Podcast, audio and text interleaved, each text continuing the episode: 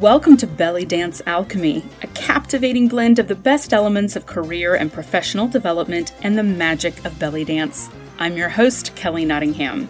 Ready to make your day job sparkle and your dance life grow in new and inspiring ways?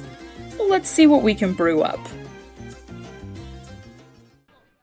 Hi, everybody. A little known fact well, it might not be so little known if you snooped on me on social media of any kind.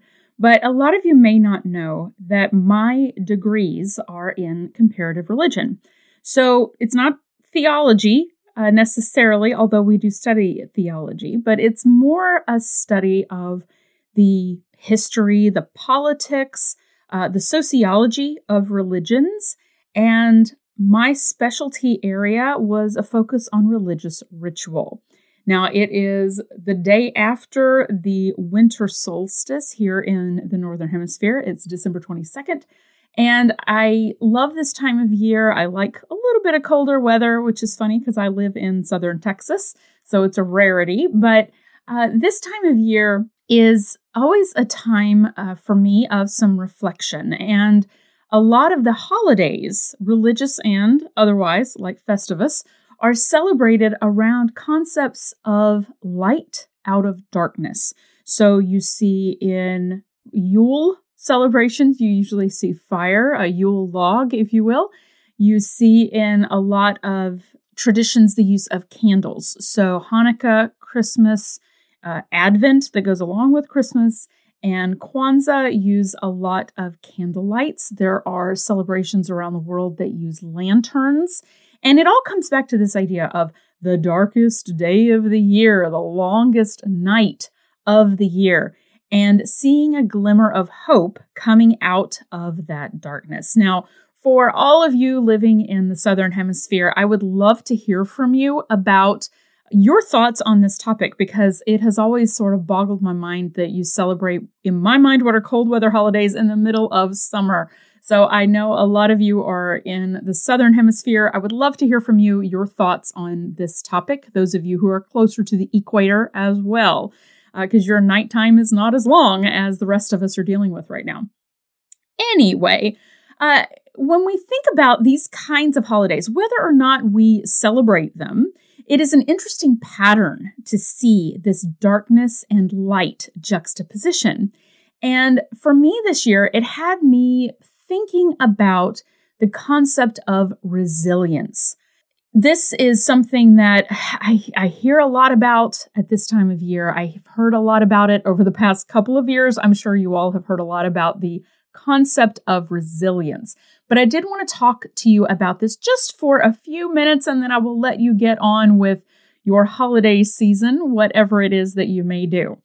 Now, resilience uh, I think sometimes we have this idealized image of a resilient person as being someone who isn't fazed by difficulty, someone who is able to just kind of look at challenges and they don't even affect that person. Kind of like, you know, uh, something bouncing off of Superman. You know, it's like a, you know, you throw something at Superman, it just, he doesn't even, it, it doesn't even faze him at all, right?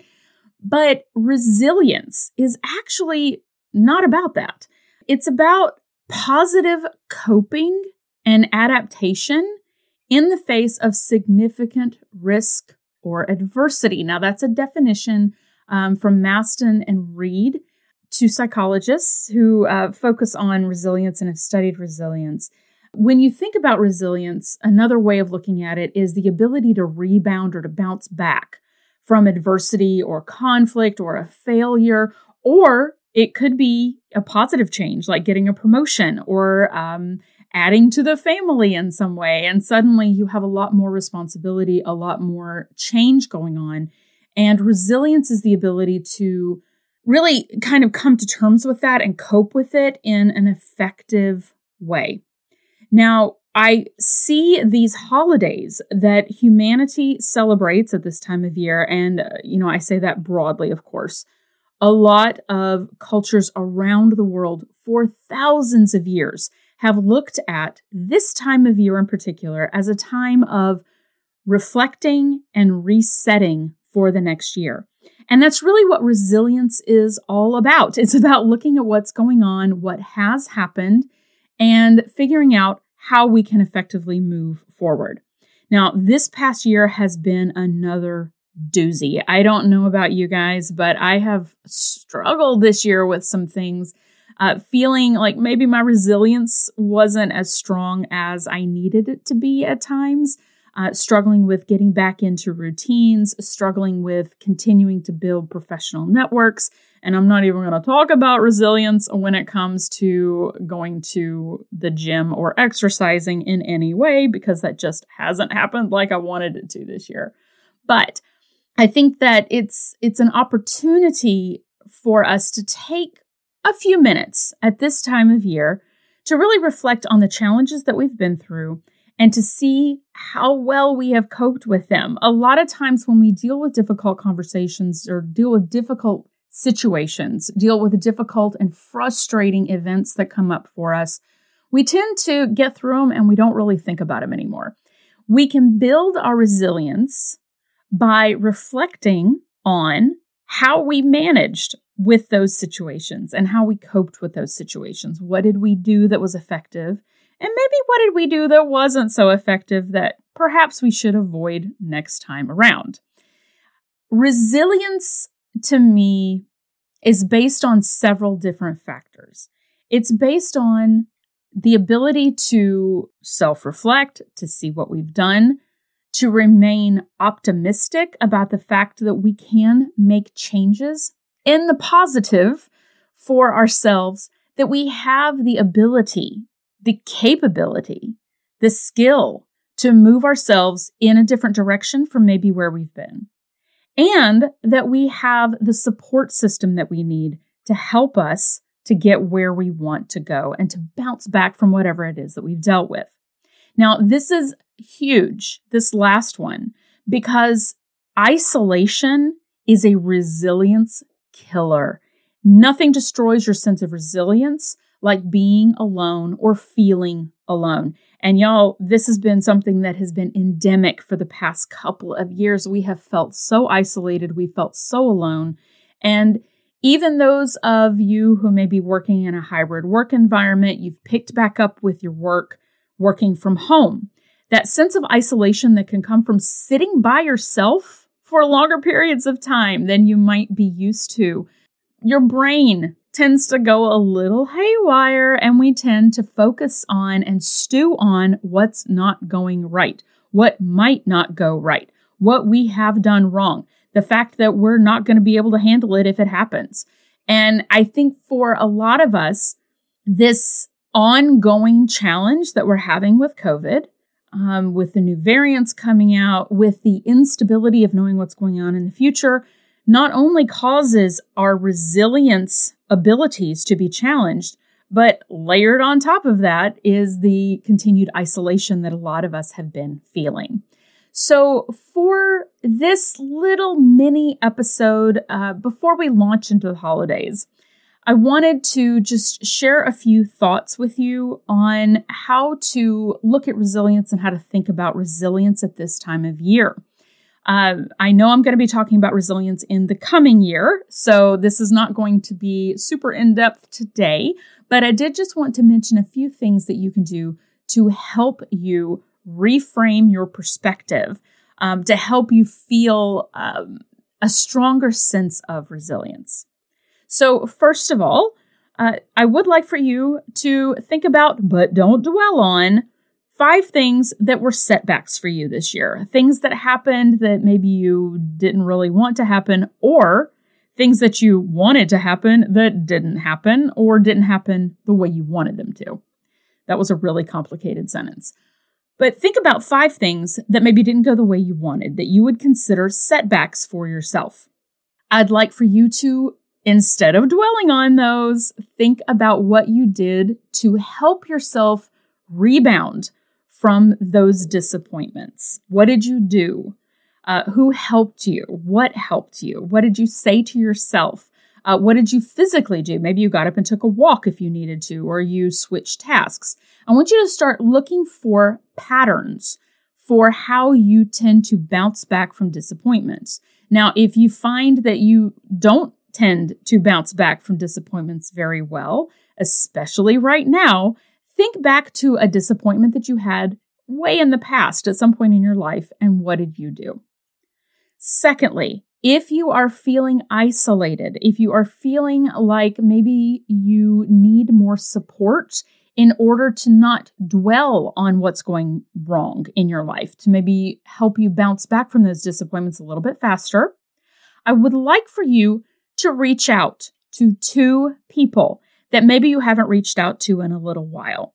Trust me, they are probably feeling the exact same way you are.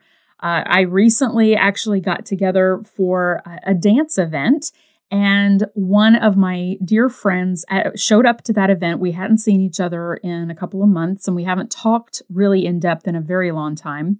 And I mentioned to her that I really wanted to reconnect with her very soon. I wanted to talk to her very soon. And for me, it felt a little needy to say that. Um, it felt like I was um, maybe imposing a little bit on her. Uh, but the fact was, I have been feeling isolated, uh, and I needed to get some some social support from my my dear friend.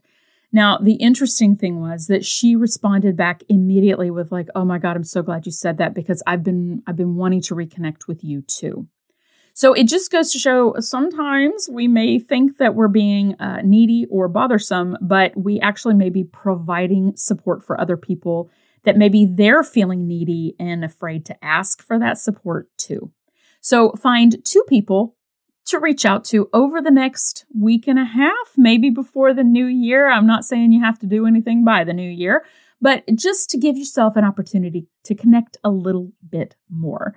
It's often in those actual interactions with the other person that we find our ability to rebound, um, that we find the resilience that we're looking for because we can't be resilient alone. We need other people, we need that social support, and we need the support of our own internal friend to help us be resilient.